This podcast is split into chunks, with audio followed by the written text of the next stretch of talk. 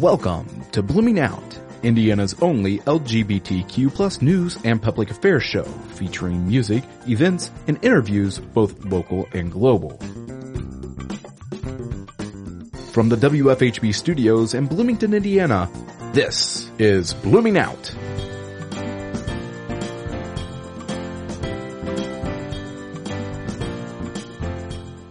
Good evening, everyone, and welcome to Blooming Out. I'm Frankie Presslaff. I'm Rachael Jones. And I'm Alex Ashkin. Thank you for joining us for a new edition of Indiana's only queer public affairs radio show. We conveniently post to WFHB.org, so if you can't listen live, you can hear this and other episodes online via the WFHB website. Each and every week, we produce a show by and for the lesbian, gay, bisexual, transgender, queer, and ally communities. Our listeners can always count on us to cover the most pressing issues, interesting people, and latest events reflecting the TLGBT plus life in Indiana, the U.S., and across the world. Our featured stories focus around topics both at home and abroad. T- tonight we'll be discussing some of the uh, different factors impacting the transgender community from the culture to health care. We are joined in the studio by my friend Jessica Bussert, a registered nurse who has some insight on gaining acceptance during trying times. So, uh, well, welcome. Hello, welcome everybody. Thanks for being here. Thank you. So let's start off first. Let's get to know you, Jessica. A, a little bit about yourself. Um, can you tell us uh, what you do here in Bloomington and uh, sort of well, what? actually, right now I'm a resident over at Nashville. Mm-hmm. Um, I come to Bloomington all the time. Uh, I'm a, a, business owner over there. I own an art gallery. I'm a professional photographer. I'm also a uh, licensed registered nurse with emergency room background. I've spent a lot of the last five years working as a traveling ER nurse skirting around the country. So she's an inventor also. Oh, oh yeah? thank you. Yeah, you're welcome. I am. Uh, I came from a tech background. Mm-hmm. Um, actually, I did I, global IT for decades and decades, and when that career kind of blew up, when I transitioned, I decided to do something completely different. And I think that ER nursing is about as different as you can get from, um, you know, messing with computers. Right. Yeah. So if we kind of walk backwards and go back to kind of your tech years, uh, where were where was this at? Well, um, back in the dark ages, uh, I taught myself to program when I was 12 years old, um, using a Radio Shack TRS-80 computer. Uh, my next language, I learned COBOL on punch cards, and that kind of dates me a little bit. I was published as a software author when I was 15. I was programming custom robotics when I was 17. Um, I started my own consulting firm, ran that for a dozen years. Then I went to work for Fortune 100 and moved to Europe and did global consulting for major companies. I designed networks um, worth 150 million dollars. Wow, that kind of thing. Wow. So, um, what brought you out of that field then? Well, um, when I was in IT, that was in male mode, and when I transitioned, although the company stated that they would support me when I got back for, uh, to work after surgery. So surgery. You, so you communicated with uh, yeah. the people, you know, your your heads, and absolutely what was going on, and you felt supported at that point. Well, I I thought I did, and then when I got back, um, every member of my department, well, at least this is what the company claimed, every member of my department was promoted accept me. And I wasn't demoted according to the company. I was right. just not promoted. And that led to um, a pretty significant nightmare in my life, which ended up being at that time the largest trans discrimination case in the world, um, which I lost. Um, the company successfully defended their actions. How long from the time that you transitioned, came back to the company, to the time that you left? Was it months, years? In about a year and a half. So you were working in a situation where it was, I'm guessing, uncomfortable. That you Exquisitely. Exquisitely. very isolated. And, and and by the time that I um you know w- when when the job eventually ended I lost my work permit I was living in London at the time. Were you in uh, a relationship at that point? Oh yeah I've been actually I've been in a relationship. I've been married for 27 Oh, years. Wow, congratulations. um my partner and I have been together forever and a day. Raised five kids. She's amazing. Um she was with me through my transition.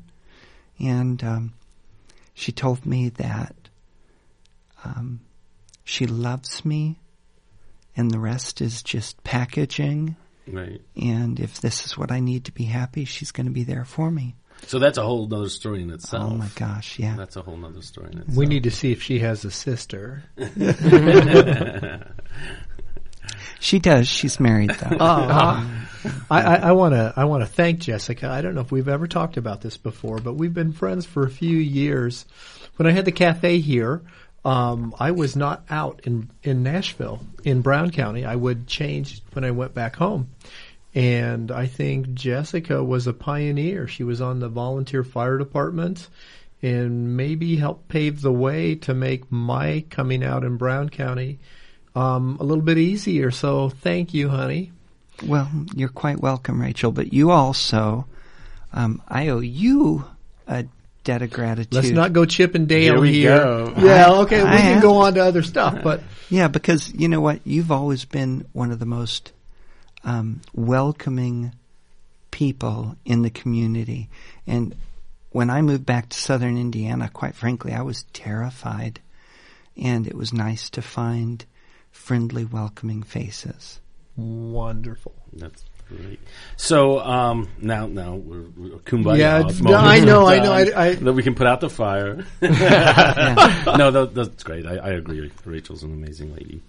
Um, so, so you, as you were transitioning about a year and a half, um, you found yourself. You had your your your wife, your kids, or your and The kids are grown. Okay, Thank that po- goodness. So they were avoided. They Okay. avoided some of that chaos, and we lost the work permit, and I had to move back to the states. Were um, you the sole provider at that point? Oh yeah, yeah. Um, and we owned a little house in Brown County that was a tourist rental, and we when we moved back to the states, we thought we were just going to be in it for a couple of weeks. So did you have roots here? Is that what brought you back? We or- had roots in in Greater Indiana. We raised our family up in Lafayette. okay. Um, but we had sold that house. We had planned on retiring in, in Europe, Right. and the rug kind of got pulled out from under us. So we moved back to the States, moved to Nashville. Um, I had no idea what the next chapter of my life was going to be. Um, I volunteered for the local fire department just so I didn't have too many idle hands. And during that process, I fell in love with emergency medical response. I became an EMT, and then I went back to college and became an emergency room nurse. So from the time that you arrived back into Nashville to the time that you completed your degree, how many years? Mm, maybe about four. Okay. Yeah, thereabouts. And then uh, then you went worked for a, a large hospital. I'm guessing. I worked for a very small Okay. hospital Okay. for the first year of my nursing career. And after that, I transitioned to being what's called a travel nurse. Okay, so at this point, as you're transitioning into positions, you've transitioned. Oh, yeah, At yeah. this point, so you're out with, you know, you're introducing yourself as, you know, who you are today, and no issues. I mean, this was what? How long ago? Oh, you know, there's always issues. Okay. I, I would love to say right. there are no issues. Um, wonderfully, maybe 95% of people don't have a problem. Right. but the remaining 5% can make your life kind of a hell. Right. And, uh, you know, I, th- I think that everybody that's lived a lifestyle that's outside of the, the middle of the bell curve can experience, ha- has experienced that and can relate to that. So, you know, you, you've got a hiring manager that doesn't like the look of you or they Google you and check out your Facebook, and unless you're what's called stealth and you completely hide your background, um, you know, they're going to find out that you're not heteronormative. Mm-hmm.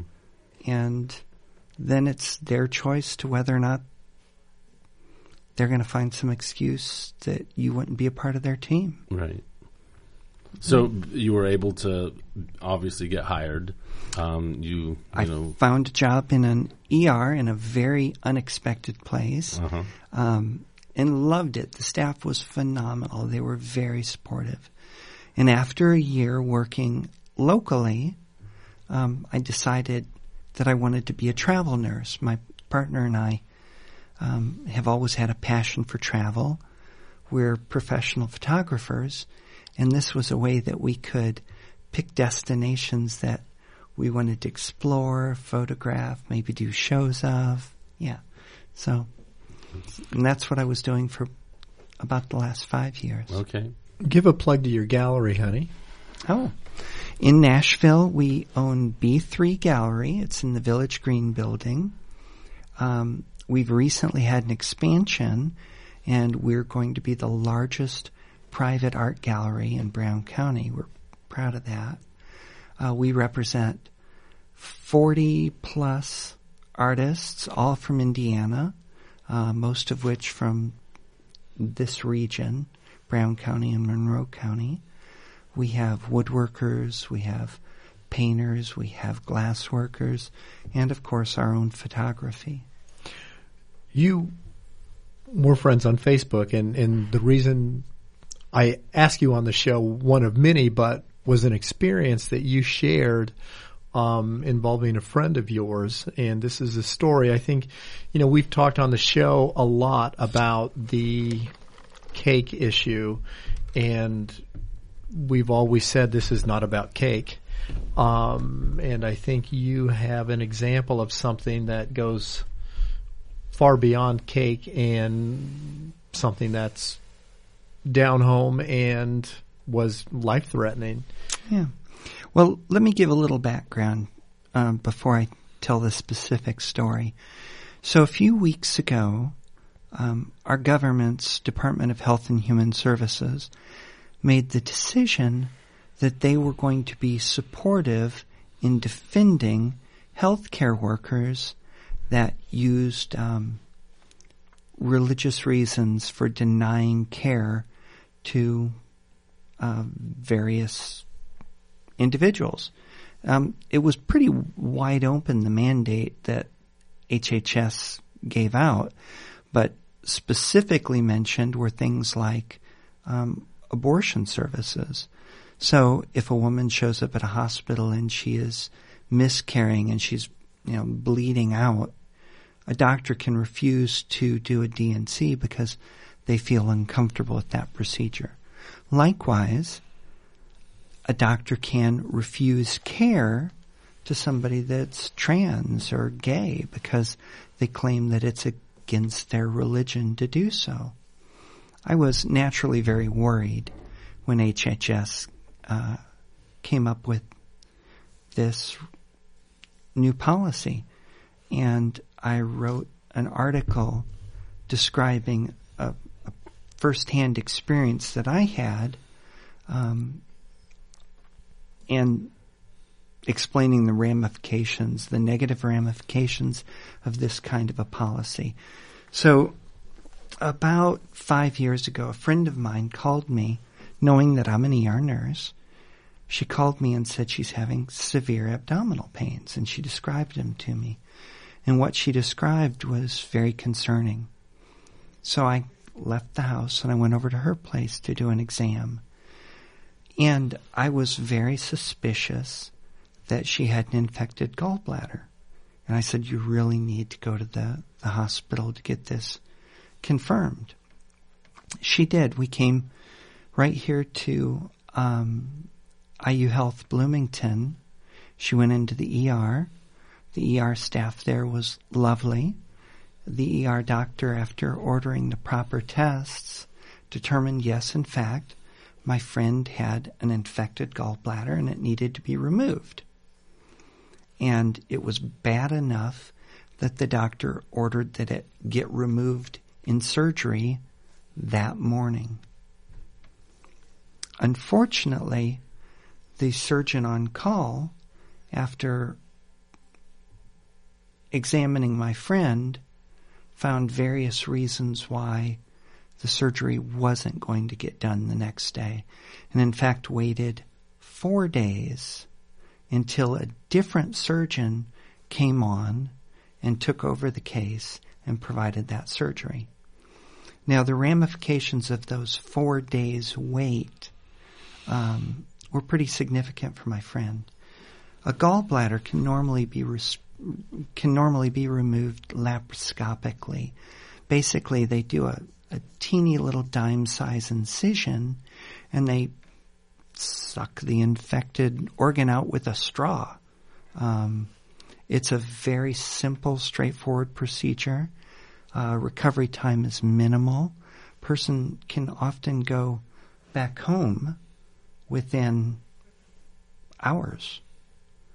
But because of the delay, my friend's gallbladder became gangrenous. The tissues actually died, and that dead tissue spread the infection around. So instead of getting a little dime sized incision, she needed about nine inch long incision to remove the infection from not only the gallbladder but the associated organs. And it came down to the fact that your friend was transgender and that the surgeon had religious reasons not to do this? Of course, um, you know, the hospital isn't going to make that statement. Of course, the surgeon isn't going to make that statement. There's always going to be some kind of reason why. Um, but having associates that work in that facility and my friend having associates that work in that facility, you hear backstories, the stories that aren't officially presented by the organization. And the story that my friend learned was that the surgeon had religious objections to taking care of a trans woman. And that's why they didn't want to do it. Why they was kept she home at this point? I mean, was she? They, she was in the hospital for the four days. She was in the hospital for the four days and actually for about three days beyond because the recovery period from such a dramatic Right. abdominal surgery was pretty significant. So after hearing the backstories and of course being upset, I'm sure through the whole thing, um, did we, you know, file any, uh, you know, You know, I advocated or- for my friend, right? quite frankly, to sue the hospital and to sue the surgeon because of the um, blatant malpractice that took place. Unfortunately, you know, we we currently all live in a state that is not trans friendly from a legislative Just to standpoint. step in, this was how long ago? And About five years. so this is before IU Health took over. This is No, it was after. just okay. It was after. Um, so we live in a state where um, there are laws on the book that I can lose my job simply because I'm trans. An employer doesn't need any other reason than that. If they loved my work, if I got great reviews, and suddenly they discover that I'm trans, they can fire me, state that as the reason, I'm out. I have no recourse. The same thing with, uh, you know, landlords. I could have a, a rental that I've paid the rent on time for 10 years. And if the landlord finds out I'm trans, they can evict me based on that. So in this kind of a hostile environment, my friend, she just didn't want to go to court and fight that battle. Uh, I can understand. Right. I think there are strides being attempted to be made. Um, I know Bloomington. I've been contacted by someone. They are they are forming a committee, and, and one of the things the committee is to do is to make sure they are a more trans friendly location. I'm I'm so glad the emergency room was great. Um, still, so much work needs to be done. Um, I mean, it's you know, even as a, a gay man with a partner, um, and this is when um, before IU Health came in, and I've always had fairly good experiences within the ER. I know a lot of people there as well, and um, we had an incident. Um, I don't know, this was probably 10, 15 years ago, where my hus- partner, then husband today, um, had some serious issues going on, and I was, of course, upset and um, trying to advocate for him at that point. And it was actually an ER nurse that kind of jumped up and said, "Who in the H is this guy? You know, get him out of here." You know, and it was just wrong guy to say that to. It doesn't happen because words happen then. Um, and after probably security was called and a lot of doctors, um, you know, the, everybody understood what was going on. But, you know, I'm someone who's not afraid to speak up.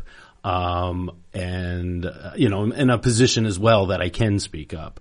Um, and, you know, there are, uh, you know, I hear side stories, um, not a lot of side stories within our community, but I hear side stories around where, you know, similar incidents happen today.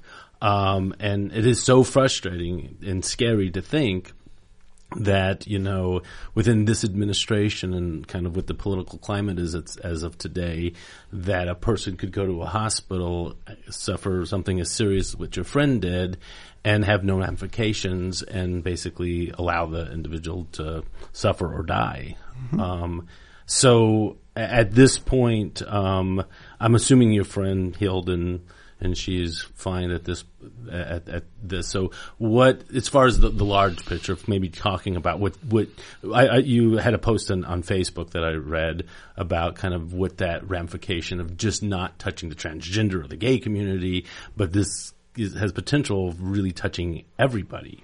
Well, you know, when when you think about it, um, the transgender community, we're we're low hanging fruit. We're easy targets, right? So we're um, a what a great pun that is, by the way. Just saying. Just saying. We're um, you know there there's not many of us. We right. don't have a huge voice, and so when an administration wants to single somebody out, um, we're an easy target. But what people need to remember is that once the easy targets are out of the picture, who comes next? Um, so right now it might be the transgendered folk. Next week it might be the rest of the LGB community. After that, are they going to come looking for, well, I mean, religious minorities. We already see that happening. And then after that, is it going to be if you're not this particular flavor of Christianity or this particular shade of white? Where does the discrimination end? And that's what kind of terrifies me about the current in, political administration. I I'm a little curious personally because um, we were lucky enough to read an article recently regarding healthcare for, uh, I believe the term they introduced in the article was D- TGNC, transgender and uh, uh, gender nonconforming teens. And there was about a twofold increase of reporting that individuals uh, were not getting adequate health care, they were not necessarily being um, sort of supported in their gender identity.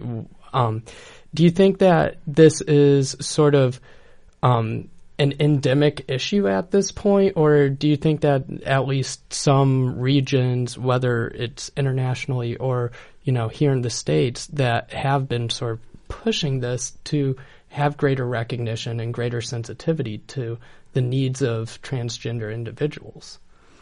Well, I think that with the last political administration in Washington, we had a lot of positive growth, a, a lot of things going on that were hopeful um, for the future. Unfortunately, I think we've taken a huge step backwards um, in the last year, and I think that a lot of the gains we earned are definitely at risk today. We we've talked many times about our former governor and current vice president. I read today where he tweeted a go get 'em to a gay figure skater that we are behind you. Don't listen to the negative rhetoric. Um, wow, uh, what what what's this mean? Because it's so contrary to what I think of this man. Mm, yeah, you know, um, I guess my thought would be is it's awfully easy to say things. It's a little less easy to do things, and maybe I'll start believing that there's a positive thing going on when I see actions, mm-hmm. right? And at this point in time, I'm not seeing any any positive actions. I'm seeing a whole slew of negative actions. Are you seeing? I mean, from family, friends, people that are maybe you know weren't as educated and now seeing wow these are the ramifications of what could happen because we've chose to be silent or not involved in what's going on that you know that you find some warmth or a happy place that you know that you're you're not going to go at this alone that there are people you know out there that uh, will fight? Or do you feel like you know you are kind of on a desert island and we got to figure this one out on our own? No you know sometimes when i'm when i'm uh, struggling it does feel a little like the desert island. But if I if I lift my head up and I look around, I actually see a number of amazing advocates out there, people that are tired of the nonsense going on and want to make a change. And and that's heartening. I guess my s- strong hope is that those people are going to continue to be advocates when the midterm elections come along mm-hmm. and they stand up and and let their voice be heard um, in the election process. I think that unfortunately not enough people did that with the last presidential right. election and it led us to the situation we're in right now. I think people just assumed, and that's what you heard a lot. They'll never go backwards. Yeah. You're not going to lose your rights. You've made so much ground that you know it's it's it's not going to roll the other way. And then and he could never win. And he could never win, which I yeah, that's a whole nother story. But it happened, and everything that everybody was. I guess the, the, conversations I was having with the Trump supporters are, you know, you're you say you love and support my family and my friends and my community, and you know you're always liking liking everything on my Facebook page and everything else, and you know talking, you know, wonderful, you know, saying wonderful things about our, our kids and you know how unique we are as a family and then you're going to vote for this guy that has potentially will destroy this wonderful family that you keep talking about. Mm-hmm. And and I think you know everybody's a little shocked as it's going, and it's uh, you know when does when do people say okay you know mercy I get it and and you know we'll we'll we'll speak up and and hopefully vote and you know, I guess I find comfort in as I'm watching, you know, just the community, the local elections, and watching, you know, a lot of my friends um, going out for offices right now. Having, you know, we had two candidates from the ninth congressional ninth district come in, and they had they were not shy about talking about, you know, GBLTQ issues and how they support, which is, you know, it's on the forefront and and so that there's hope on, on that, uh, that that we're as a community, as a whole community, that we're not necessarily alone at this. That people are angry and want to see change, and don't want to see things reversed to the effect that you know that your family is you know could be non-existent because of crazy you know laws that um, they're trying to push down our throats. I know that it's it's a frightening environment right now. But and I'm glad to see that we have advocates getting more involved in in in politics. But I tell you what, the existing establishment on both sides of the aisle, I'm I'm a believer that we need to um, drastically shake things up, and that if those on the left aren't willing to do something like move for impeachment, um, they need to be changed too. We're going to kick it over to our lovely engineers for the community calendar. This week in Bloomington, we have lots of events going on. Tonight, we have a show. We have a couple of shows going on tonight. Tonight at the Bluebird is Moon Taxi at the Bluebird Nightclub, 216 North Walnut Street, tonight at 8 p.m. Also, at 9.30 over at the Bishop, we have Adult Mom, Chris Farren, and the Bills. Also, Prism Youth Community Meeting tonight at the Monroe County Public Library at the ground floor at 7 p.m. Now we're going to go to a music break.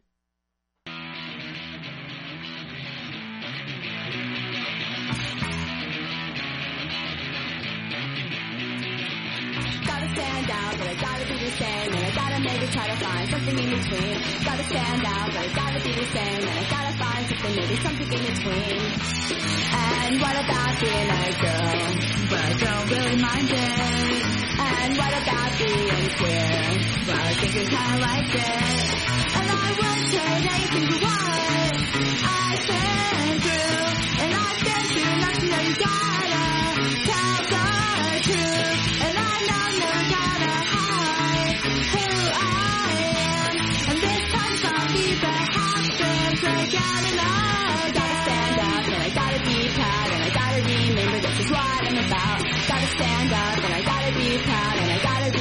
this is what I'm about. And what about being a girl? Well, how could I mind it? And what about being queer? Well, I really, really like it. And even if I don't wear rings, I wear my neck. And even if I don't have a tie triangle on my back. And even if you can't get past that, I'm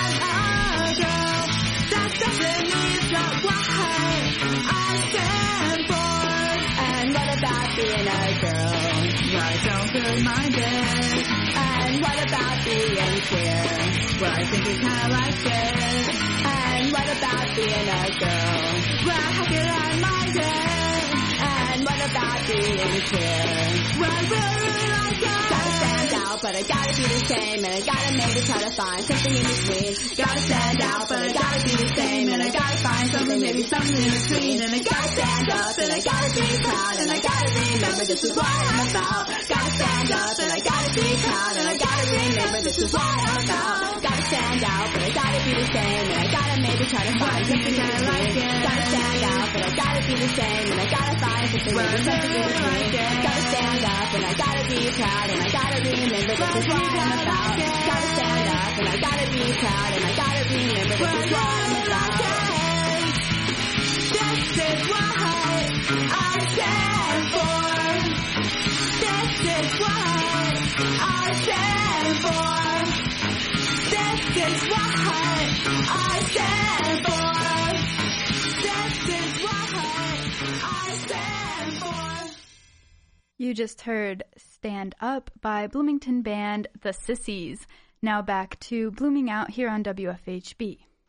Welcome back to Blooming Out. Tonight we have Jessica Bussert, um, a transgender health professional who participates in one of the largest gender discrimination cases in the United Kingdom.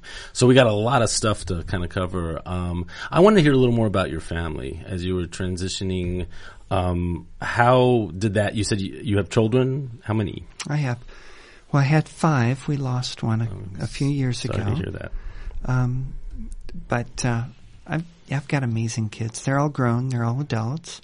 I've got four grandbabies as well, um, and my family was phenomenally supportive of me. Uh, in fact, my kids tell me that I'm a better parent today after transitioning than I was before transitioning. So they all see this as a positive thing, not only for me, but for the whole family structure. Right. So, how old were they when um, you, transitioned? My youngest was 18, Okay. and my eldest was 22. Were there conversations prior that you know we kind of knew maybe something was up, or was it like we need to sit down and have a conversation? It was, we need to sit down and have a conversation. So, like many transgendered people, um, I lived uh, in, I hid, hmm yeah, to the point. From your partner as well. Well, y- yes and no. So the world saw me actually as an alpha male. Um, I was kind of the leader of the pack of my group of friends, and I did all these macho-y kind of things. Um, when I first got together with my partner, I explained to her that I had these gender feelings, and I was going to therapy. But at that point in time and in that place, Could I ask what year this might be? Well, we we we married in 1990, hmm and uh, in Indiana, you know, we're we're I hate to say it, we're not the most progressive mm-hmm. state when it comes to gender issues. Right. And so when I went to therapy trying to solve this issue, the therapy was almost always focused on making me want to be a man. And anybody familiar with that that So you went into it, and ha- I guess how did you present it? I mean, I guess that was. Basically I told her I felt like a a, a woman, hmm but I wanted to get therapy to fix myself. Okay. Um, and you know, I went to therapists and Were these Christian-based therapists, or no, these are people? these were Was that the up. common theme? Because my experience was was the opposite. yeah. Um, that was all of them. Is that's the direction they were coming from Is What- what to be more the direction? to to fight these urges and be a man. Uh, that that's was my experience early on as well. Uh-huh. Yeah. No, no, So- mine were the opposite. Is what I'm saying. My my counselors were you need to learn to be comfortable with who you are. Well, yeah, but you know, you you grew up in in and around Bloomington, Right. I was in northern industrial Indiana. Um, when I was a kid, I'd go to the local library looking for anything on gender variance. So when did you? Was it always like you know Oh, the minute you saw yourself in the mirror and could figure Yeah. out what? From a small child, I knew Right. I was different. Um, but I didn't know what to do about that.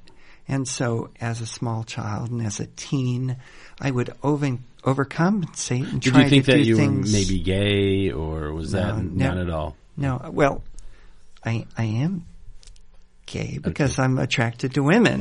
But at that point in I time, corrected. I was in a in a relationship Right. that looked heteronormative, Thank you. right? Right. Um, but yeah, yeah, I, you you couldn't find information. I remember once, oh gosh, this has been twenty years ago or so. I drove to Indianapolis to attend a group of cross dressers, just trying to seek any kind of I, I've been there too. just trying to seek any kind of information. Sharon went with me, my partner went with me. Uh-huh. And afterwards, she initially felt this great sigh of relief that we finally found somebody that might understand it. And I burst her bubble because I said to her, honey, they're nothing like me. Okay. This isn't about dressing. This is something different. So did you- it- it's an uncomfortable experience. I Right. thought Yeah. it, it was. Yeah, I was uncomfortable being there. It was like, So it was it was basically men that felt the urge to wear female clothes. Yeah. And, and And- so and which is and that's where a lot of people get confused. I think with you know with This is such a continuum, though, Right. and I and I mm-hmm. think everybody there is probably someplace different now than they were then on that continuum. I think the understanding of what this is has grown so much, and people's ability to admit they are something. Um, it might might be harder to admit you're transgender than it is that you like to dress in women's clothing. right. It, it's an evolution. Right. Is that what you think it kind of starts out? You know, it's just like, I mean, not the, you know, kind of mesh words or whatever, but I mean, when I was coming out, um, back in the day, it was easier for me to say bisexual. I wasn't. Um, but it was a kind of a, it was moving kind of into that direction, um, for me, um, at that point before I could fully admit that I'm actually gay.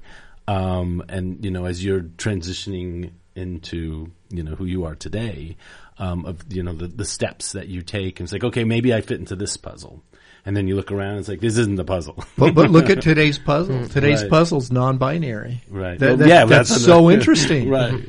Right. In, in our generation, it was male or female, and, Right. and and I think Jessica, I I also knew from a very early age I was different, and I wasn't a man that wanted to dress like a woman. But I'm just saying. You, you evolve in your acceptance of, of what you admit to yourself, but I think it's so interesting that the binary now, the, the the sexual norms are so different that you don't have to be male or female. right. Right. Mm-hmm. Barbie and Ken are gone. Right. Well, you know, we would like to, I'd love to believe that. And I love the strides that we've made in that direction mm-hmm. of letting people identify however they choose to identify. But the reality is that a large segment of our society is still very, very uncomfortable with that.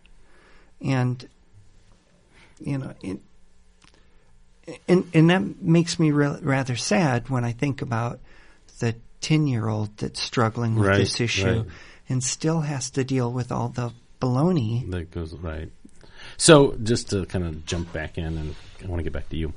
Um, so as you were, you know, you you went to this um, this group in Indianapolis, and you decided I don't fit into this group. This is So I kept searching. I kept trying to figure something out, and eventually I did find a therapist that said, "I think I understand what's going on." now. Was this a therapist that was an expert in this, or just somebody you just stumbled Mm. on and they were willing to listen?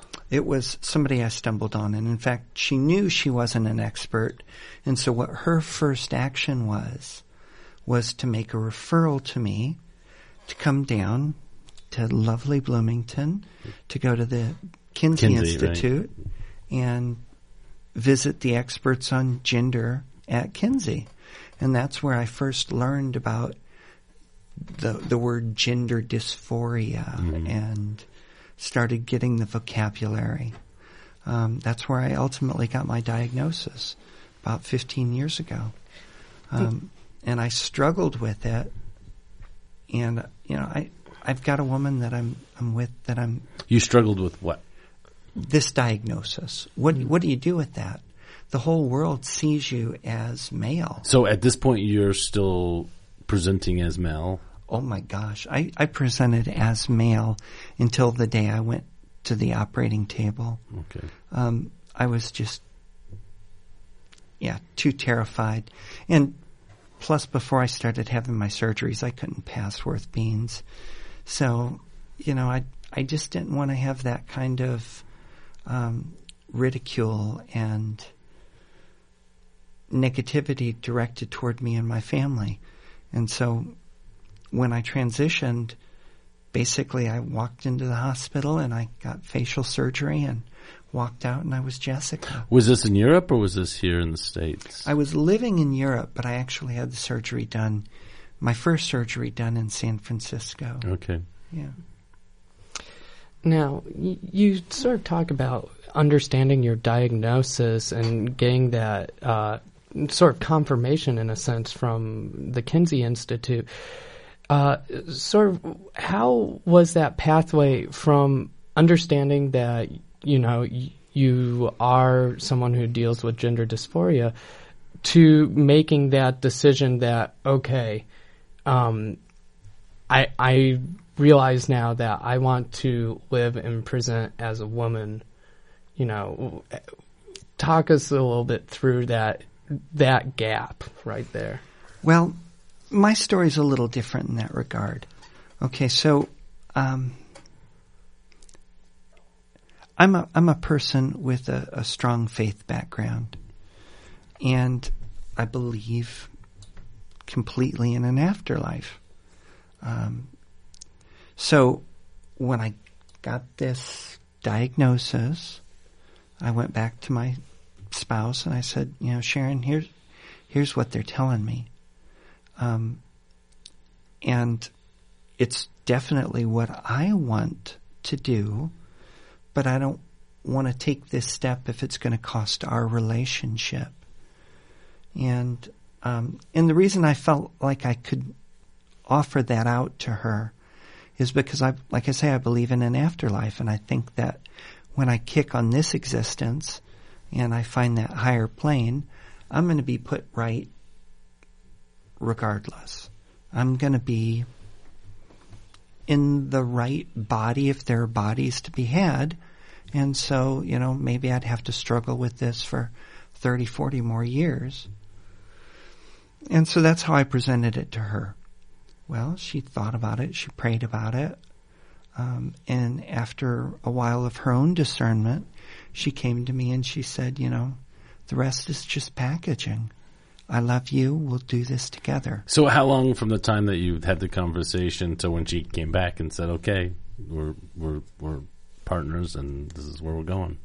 Um, it was a couple of tough weeks. So she just had to, a lot of talking. Was she angry at you? no, she wasn't angry at me at all. Angry I- at the situation, or just like I didn't sign up for this, and none of that. None of that. Now, I, I have to tell you, my story is is pretty atypical in that regard. Um, But that's m- okay. many relationships Right. don't survive this kind of a change. Um, but Sharon's not just any spouse; she's phenomenal. hmm Yeah. Sounds like it. So you you had to come. Why she was processing? You hadn't talked to the children at this point. No, we didn't talk to the children until we made the decision that we were going to take surgical steps forward. And then so you the the kids were they living in town at this? You said they were older at this point. Well, we raised our family up in Lafayette. So at that point in time, I had a couple of my kids in Lafayette still. My son was in the Navy, um, and I had a daughter down in Florida. And so the the kids that were far and away, unfortunately, we had to have that talk and uh, t- via the telephone. hmm But the others, we had it in person, and I, I, I'm I'm floored by how accepting and loving my kids were and have been since then. Um, some of my extended family needed a little time to Right. get their head a- around right. it, but I've not been ostracized by. Well, there's only one person in my family that I don't associate with any longer Because of this. because of gender issues. So when this happened, did, was there a conversation? What do we call you? Are you mom? Are you dad? Or we call you by your name? What do you? Where do we go? I left that to the kids, Uh-huh. and most of the kids call me Mom Jess Uh huh. to distinguish me. Um, my son calls me Jess, um, but he loves me just as dearly Right. as ever. Um, And the grandkids? Do, are they talking yet? Or- Oh yeah, yeah. And in fact, we steal our, one of our grandkids uh, for a few weeks every year, and she comes and hangs out with the grandmas at the Right. art gallery. It's And that's all she fun. knows. When she doesn't, that's what she knows is just the grandmas. Yeah. She didn't She she actually knows the story. the backstory, but when a kid learns that kind Right. of thing, it's a non-issue. right. It's really Well, the, it's how everybody around her is, you know, dealing with it. Yeah. You know, people that are Hate is, accepting. hate is taught. Yes, it is. I mean, it's, it's amazing. So that's a, amazing. So, um, great story on that side. I mean, Yeah. it's you know to to have uh, the support from from the family and and you know so you and then how long did you stay in nursing? So when I transitioned, I was in IT, Right. and I tried to maintain that career, and unfortunately, I wasn't able to do that. And so, after coming back to the states, um, like I, I mentioned earlier, I joined the fire department Mhm. just to have something to do. Um, I'm, I'm a person that likes to be helpful. Sounds like it. and I loved doing the medical runs. And so I became an EMT and then decided I was going to go to nursing school with the knowledge I wanted to be an ER nurse from the get go. Right. And I did ER nursing up until um, the night of the election, the presidential election. And uh, unfortunately, the results of that election were pretty traumatic to me, and I decided that with uh, the political situation, I wasn't able to do an effective job dealing in a stressful healthcare environment as well. So I stepped out and just focused on my my uh, photography for a while, and that's what I'm doing right now. Having traveled across the country as an ER nurse, your experience you were nationwide? Predominantly West Coast, but yeah, I, I was licensed all across the nation. What's the pulse there? Being transgendered on the West Coast, if anyone knew, but you could see other people. Yeah. Better, worse? California is as great as we think. Uh, California's am- amazing, but like here in the states, you know, you occasionally meet that five percent that don't embrace it. Um, in California, though, the advocates are much more vocal. So, if you had somebody that would speak out against you, you had more people that had your back. Here, um, it's a little harder to find people that have your back, right? Um, I found other environments that were more or less tolerant.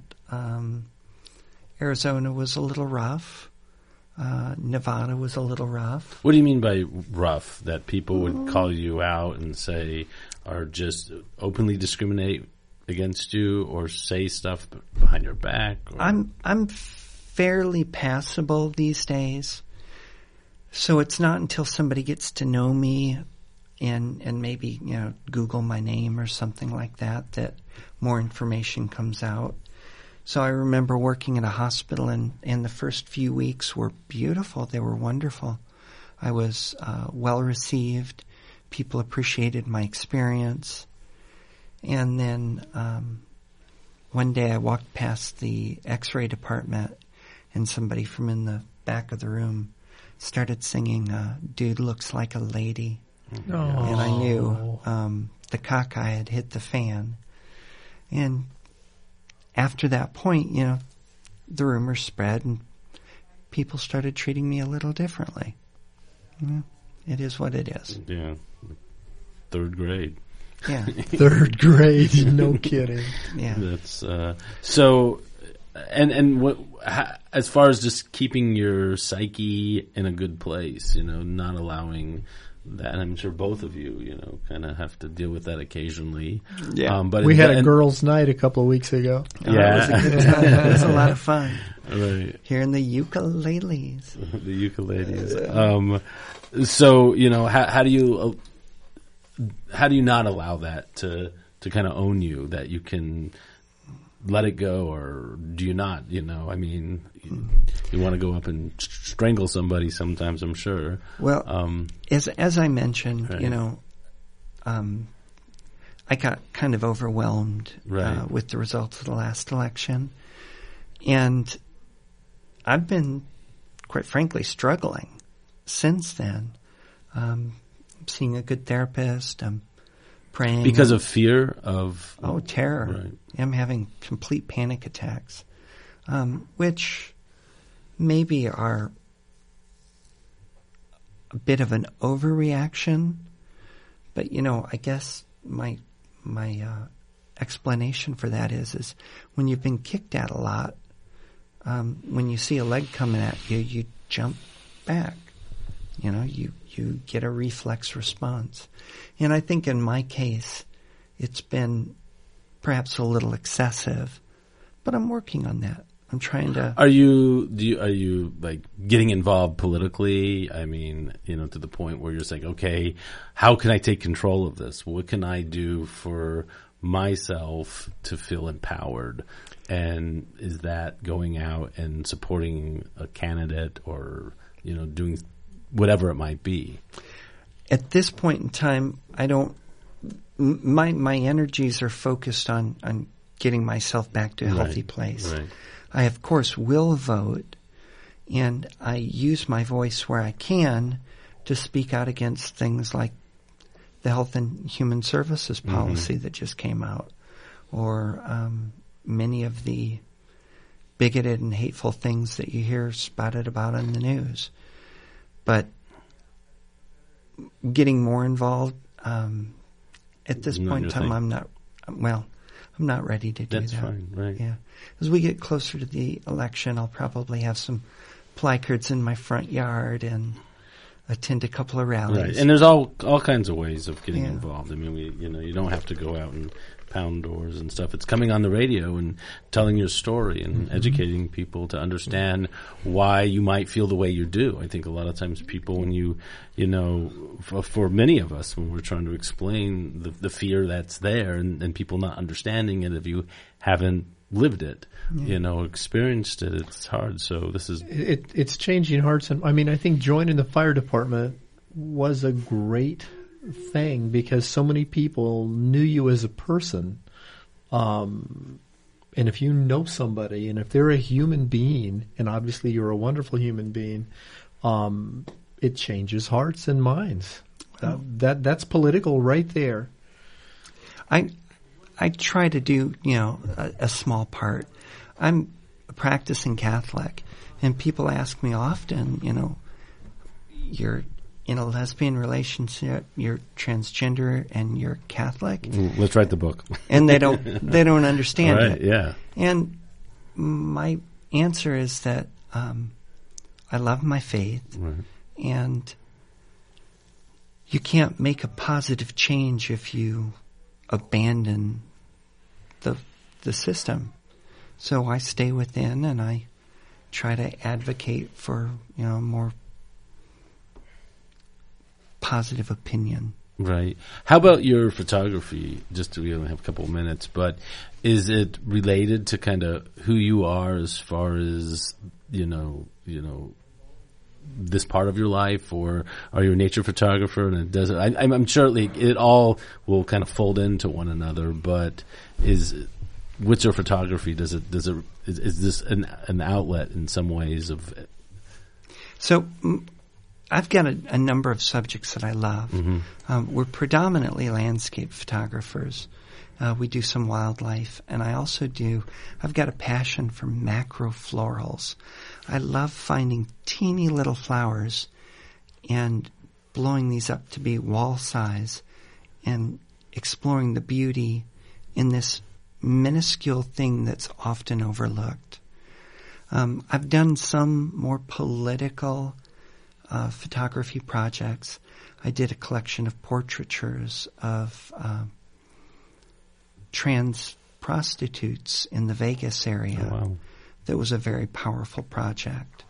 Um, I called that invisible uh, because here's a, a segment of society that people want to just ignore and sweep under the table instead of acknowledging the reasons why somebody is forced to take a certain action. Right. Mm-hmm. And it looks like we're out of time today, but before we go, I want to take a moment to thank our lovely guest, Jessica Bussert. Thank you. Thank you for coming on the air. I'm Frankie Presslaff. Blooming Out is produced by Alex Ashkin. Our executive producer is WFHB News Director Wes Martin. Jessie Grubb is our engineer for Blooming Out and WFHB. I'm Rachael Jones. And I'm Alex Ashkin. Join us again next week, Thursday nights from 6 to 7 p.m. for Blooming Out. Volunteer powered community radio, WFHB for South Central Indiana.